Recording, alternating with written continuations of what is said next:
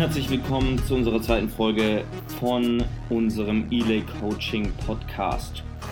Wir gehen heute ein auf die Fortsetzung unserer Podcast-Reihe zu dem Film What the Health und die Frage, müssen wir jetzt alle vegan werden? Wir haben ja im ersten Teil schon ein paar Aussagen behandelt, die Wissenschaftler und Ärzte in diesem Film getroffen haben und wollen jetzt hier ähm, weitere Aussagen untersuchen und analysieren und natürlich auch gucken, wo kommen eigentlich deren Informationen her und welche Quellen benutzen die. Ich würde sagen, wir starten direkt mal mit der ersten Aussage. Ähm, heute gehe ich speziell auf Aussagen ein, die bestimmte Ärzte und Wissenschaftler in diesem Film treffen. Und die erste Aussage ist von einem Dr. Neil Barnard. Kurz eine kurze Biografie zu Dr. Neil Barnard. Wer ist das überhaupt? Er ist ein Arzt, der hat sich spezialisiert auf Diabetesforschung und ist ein sehr starker Vegan-Verfechter. Äh, das heißt, ähm, er selbst ernährt sich vegan und rät jedem Menschen auf dieser Welt, sich vegan zu ernähren und verteilt auch meiner Meinung nach sehr starke Propaganda in diese Richtung. Er selbst hat schon viele Forschungen und Studien selbst gemacht mit anderen Wissenschaftlern zusammen in diese Richtung, um äh, Diabeteskrankheiten zu untersuchen. Dutzende Studien hat er dazu schon aufgestellt, ähm, wie, inwiefern die ganzen relevant sind oder nicht, wollen wir jetzt beiseite lassen. Es gibt welche, die sind meiner Meinung nach ganz okay, es gibt welche, die sind nicht so gut zu gebrauchen. Ähm, auf eine beziehe ich mich jetzt gleich, und zwar zu der Aussage, die er in diesem Film trifft. Und die Aussage ist, Fett ist die Ursache für Diabetes Typ 2. Das ist eine sehr große Aussage von ihm und die äh, stützt er durch eine eigene Studie ich habe ein bisschen recherchiert und geguckt, also es gibt sehr viele Studien von ihm in diesem Bereich, aber eine ganz besonders, auf die er sich da bezieht. Und ähm, Dr. Nibanar bezieht sich da auf eine Aussage, die er sehr häufig trifft. Also der sagt das sehr häufig und sagt auch immer, dass Fett der Grund ist, dass man Diabetes Typ 2 hat. Und die Studie, die er da durchgeführt hat, ist von 2014 und dort hat er untersucht mit anderen Wissenschaftlern und Ärzten zusammen den Zusammenhang ähm, von Fleischkonsum und Diabetes Typ 2. Langfristige Auswirkungen, also inwiefern Fleischkonsum Diabetes Typ 2 auslöst. Meiner Meinung nach hat er aber gar nicht das untersucht. Viel eher kann man sagen, er hat untersucht den Zusammenhang zwischen dem Konsum von vielen gesättigten Fettsäuren und Diabetes Typ 2. Das ist oft ein Fehler, der bei Studien einhergeht, ist, dass man eine Studie macht und dann etwas nimmt, in diesem Beispiel Fleisch, und dann vergleicht, inwiefern das einen Einfluss auf etwas haben kann. In diesem Fall Diabetes Typ 2. Jetzt ist die Sache aber, dass nicht Fleisch Fleisch ist. Fleisch hat verschiedene Inhaltsstoffe. Und wenn wir jetzt von Würstchen oder sowas ausgehen, sind die natürlich viel höher im Fettgehalt als eine Hähnchenbrust oder ein Rinderfilet, das sehr mager ist. Und jetzt wird alles über einen Kamm geschert in dieser Studie und jetzt heißt es, Fleisch ist die Ursache. Es wurde festgestellt, dass ein Zusammenhang da ist zwischen dem Konsum von Fleisch und Diabetes Typ 2. Er hat nämlich untersucht in dieser Studie ähm, drei verschiedene Gruppen, die wurden verglichen. Einmal eine vegane Gruppe, die sich komplett rein pflanzlich ernährt hat, dann eine omnivor westlich ernährende Gruppe und eine omnivor gesund ernährende Gruppe. Erstmal omnivor bedeutet alles fressen quasi, ähm, Fleisch, Pflanzen, egal was. Und mit westlich ernährend wurde in dieser Studie eine ungesunde Ernährung betrachtet. Mit, mit omnivor gesund eine gesunde Gruppe. Natürlich ist die Frage jetzt auch, was ist überhaupt gesund und was ist westlich ernährend. Das wird nicht wirklich weiter ähm, erklärt und stellt natürlich auch die Frage, was haben diese Leute überhaupt gegessen? Abgesehen davon, wie gesagt, gab es keine Unterscheidung zwischen fettarmem Fleisch, verarbeitetem Fleisch, fetthaltigem Fleisch, gebratenem Fleisch. Es wurde einfach nur Fleisch getestet und man weiß nicht, was für Fleisch, Fleisch in jeder Art und Weise. Und das ist definitiv nicht genug äh, Information, um dann zu sagen, Fleisch ist der Grund für Diabetes Typ 2. Viel eher sieht man in dieser Studie, dass der hohe Zusammenhang, dass hier ein Zusammenhang besteht von gesättigten Fettsäuren und Diabetes Typ 2. Wobei man dazu sagen muss, dass gesättigte Fettsäuren auch nicht nur in Fleisch vorkommen. Man kann sich auch sehr fettreich ernähren durch pflanzliche Fette, die sehr reich an gesättigten Fettsäuren sind. Also ist diese Aussage so direkt ähm, nicht richtig. Gucken wir die zweite Aussage an. Die zweite Aussage heute ist, Hähnchenfleisch ist krebserregend. Wir haben ja letztes Mal schon in der ersten Folge auf verarbeitetes Fleisch geschaut und rotes Fleisch, ob das krebserregend ist. Und heute gucken wir genauer ins Hähnchenfleisch. Mal wieder liefert der Film keine Quellen, leider zu dieser Aussage. Ich habe selber recherchiert und habe ähm, nur eine Sache herausgefunden, auf die sie auch im Film eingehen, die scheinbar zu Krebs führen soll. Und zwar ist es das Cholesterin. Cholesterin ist sehr umstritten. Äh, es gibt aber eindeutige wissenschaftliche Studien dazu und eindeutige Fakten. Betrachtet man jetzt genauer, was Cholesterin, Cholesterin ist, sieht man, dass es zwei unterschiedliche Formen gibt. Es gibt einmal das HDL und das LDL-Cholesterin. HDL-Cholesterin bedeutet High Density Lipoprotein und LDL Low Density Lipoprotein. Laut der DGE, also der Deutschen Gesellschaft für Ernährung, ist das HDL das gute Cholesterin, das wir aufnehmen sollten durch die Nahrung. Und das LDL ist das schlechte Cholesterin, das wir extrem niedrig halten sollten. Jetzt ist die eine Sache HDL und LDL Cholesterin in der Nahrung und eine andere Sache ist Cholesterin in unserem Blut. Weil das, was eigentlich schlimm ist, ist Cholesterin in unserem Blut. Dass Cholesterin in der Nahrung vorkommt, macht uns erstmal nichts. Und jetzt ist halt die Frage, wenn wir das durch die Nahrung aufnehmen, steigt dann auch unser Cholesterinspiegel im Blut. Und laut der DGE gibt es Untersuchungen, die habe ich mir auch genauer angeschaut, und die zeigen nämlich, dass Cholesterin im Blut nicht immens signifikant ansteigt, nur ganz leicht durch äh, Aufnahme von Cholesterin in Nahrung. Das heißt, nehmen wir cholesterinreiche Nahrungsmittel zu uns, steigt nicht automatisch unser Blutcholesterinspiegel. Das ist schon mal sehr interessant. Was viel eher eine Auswirkung hat, laut Katz et al. aus 2003, ist Transfette, beziehungsweise sind Transfette. Was sind Transfette? Transfettsäuren sind eigentlich unnatürliche Fettsäuren. Diese entstehen äh, durch menschliche Verarbeitung, sage ich jetzt mal. Das sind Prozess, durch Prozesse, die nur wir Menschen machen können. Transfette kommen in der Nahrung so nicht vor, in der Natur. Durch Frittieren äh, durch extremes Erhitzen, also Beispiel Frittieren von pflanzlichen Fetten, auch von tierischen Fetten, aber hauptsächlich von pflanzlichen Fetten, ähm, entstehen solche Transfettsäuren.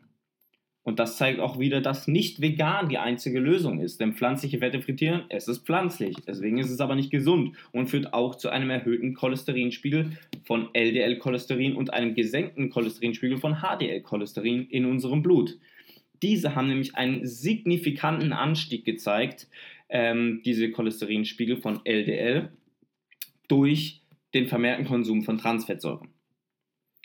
Also auch hier wieder eine halbwahre Aussage, beziehungsweise eine falsche Aussage, weil Hähnchenfleisch ist zwar relativ cholesterinreich, allerdings hat dieses Cholesterin auf unseren Cholesterinspiegel kaum einen Einfluss. Jetzt gucken wir auf die nächste Aussage von Dr. Michael Claper. Dr. Michael Claper behauptet, Eier sind pures Fett und Cholesterin. Zusätzlich kommt danach noch eine weitere Aussage, da komme ich gleich dazu. Die erste Aussage, Eier sind pures Fett und Cholesterin, ist einfach schlichtweg falsch. Das stimmt einfach so nicht. Schaut man sich die Nährstoffbilanz von Eiern an, sieht man, dass Eier sehr stark aus ähm, sehr viel Proteine, also hochwertige Proteine auch enthalten und ähm, auch Mikronährstoffe, die wir benötigen. Und deswegen stimmt es einfach nicht. Und die Sache ist auch wieder, Cholesterin ist nicht schlecht. Cholesterin im Blut ist schlecht. Cholesterin in der Nahrung hat für uns kaum einen Einfluss. Und zusätzlich dazu noch die Fette im Ei sind für unseren Körper auch essentiell. Das heißt, diese müssen wir auch aufnehmen. Ob wir sie aus dem Ei oder aus anderer Nahrung ausnehmen, ist jetzt dahingestellt, aber sie sind essentiell. Das heißt, diese Fette sind nicht direkt schlecht. Das heißt, man muss auf der einen Seite betrachten, äh, dass einmal die Aussage komplett falsch ist und zweitens auch die Sachen, die er sagt, das, was da drin ist, laut seiner Aussage, nämlich Fett und Cholesterin, auch nicht direkt einen schlechten Einfluss auf unseren Körper haben. Jetzt gehe ich ein auf die zweite Aussage innerhalb dieser Aussage, beziehungsweise das zweite, worauf er sich bezieht, nämlich auf eine Studie von Katz et al. Diese Studie habe ich jetzt schon vorher benutzt und auf diese Studie beziehe ich mich und die hat untersucht aus 2005, inwiefern Cholesterin einen Einfluss hat in, in der Nahrung auf unseren Körper. So, und Michael Claper behauptet, diese Studie sei erstens finanziert worden von großen Konzernen in der Eierindustrie und damit nicht aussagekräftig. Zuerst einmal ist es anmaßend zu behaupten, dass die von großen Konzernen finanziert worden ist, weil er diese Informationen gar nicht haben kann. Denn ich habe dazu auch keine Informationen finden können. Jetzt kommt noch erschwerend dazu, dass Dr. Claper behauptet, dass diese Studie nicht aussagekräftig ist aufgrund ihres Vergleichs, die sie diese Studie zieht. In dem Film wird eine Sache komplett verschwiegen. Es gab nämlich drei Vergleichsgruppen. Eine Gruppe, die Eier gegessen hat vorwiegend. Eine Gruppe, die sehr viel Haferbrei, also Oatmeal wird das genannt, ähm, in der Studie gegessen hat. Und eine Gruppe, die ein Käsewurst-Sandwich gegessen hat. Und in dem Film wird jetzt behauptet, es gäbe nur diese Käse-Wurst-Sandwich-Gruppe und die Eiergruppe. Und dann wäre es ja natürlich klar, dass das Käse-Wurst-Sandwich noch höhere Ausmaße an Cholesterin äh, im Blut hat als Eier. Allerdings ist das ganz einfach gesagt kompletter Schwachsinn. Denn diese dritte Gruppe, die Haferbrei-Gruppe, wurde komplett vernachlässigt. Haferbrei enthält so gut wie gar kein Cholesterin. Nahrungscholesterin. Und hatte auch keine Aus Einflüsse also auf unser Cholesterinspiegel im Blut. Das war also quasi eine Testgruppe zum Vergleich mit anderen, mit den anderen zwei Gruppen. Jetzt hat sich gezeigt, dass die Gruppe, die Eier gegessen hat, vorwiegend, auch keinen Einfluss, keinen signifikanten Einfluss auf den Cholesterinspiegel im Blut hatte trotz enormer Cholesterinmengen im Ei, in der Nahrung. Dagegen hat aber die Gruppe des Käsewurst-Sandwiches gezeigt, dass der Cholesterinspiegel bei dieser extrem angestiegen ist im Blut. Und die Wissenschaftler und Ärzte in dieser Studie führen das zurück auf den enormen Anteil der Transfettsäuren.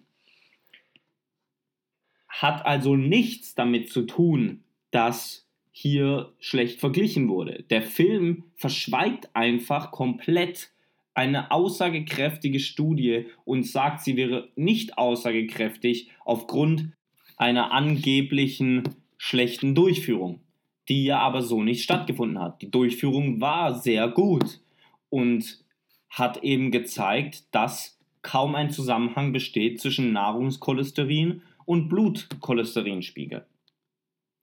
Also auch hier wurden wieder Aussagen getroffen, die definitiv so nicht korrekt sind. Kommen wir zur letzten Aussage der heutigen Folge und zwar von Dr. Mitten Mills.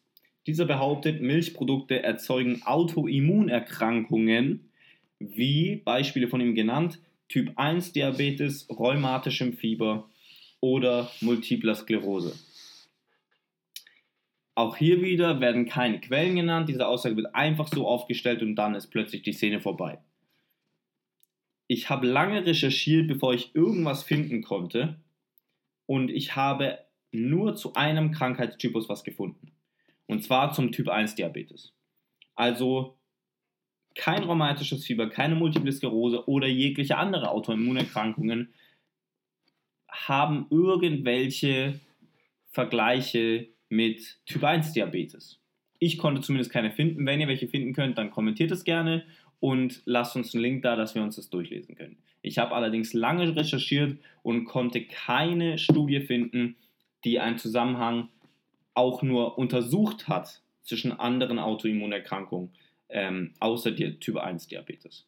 Und auf den gehen wir jetzt genauer ein. Also es gibt verschiedene Studien, die einen Zusammenhang zwischen Milchkonsum und Typ 1 Diabetes zeigen.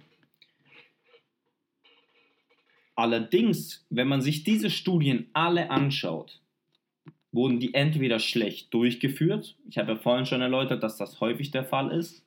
Die Durchführung war einfach schlecht. Oder es konnte keine signifikante Korrelation gefunden werden bei Studien mit guter Durchführung. Und somit auch kein Zusammenhang zwischen Typ 1 Diabetes und erhöhtem Milchkonsum. Daher auch hier wieder sind die Aussagen von Dr. Mills definitiv nicht richtig. Er bezieht sich vielleicht auf irgendwelche Studien, die diese äh, anscheinende Korrelation gefunden haben sollen, aber die sind meiner Meinung nach nicht aussagekräftig. Zusätzlich dazu, dass er nicht mal nennt, wo er diese Information überhaupt her hat, also keine Quellen angibt. Gut, heute war es das mit dem Podcast. Ich hoffe, es hat euch gefallen und ich hoffe, äh, ich konnte euch ein bisschen informieren und aufschließen über die einzelnen Aussagen. Das war jetzt der zweite Teil unserer äh, dreiteiligen Reihe.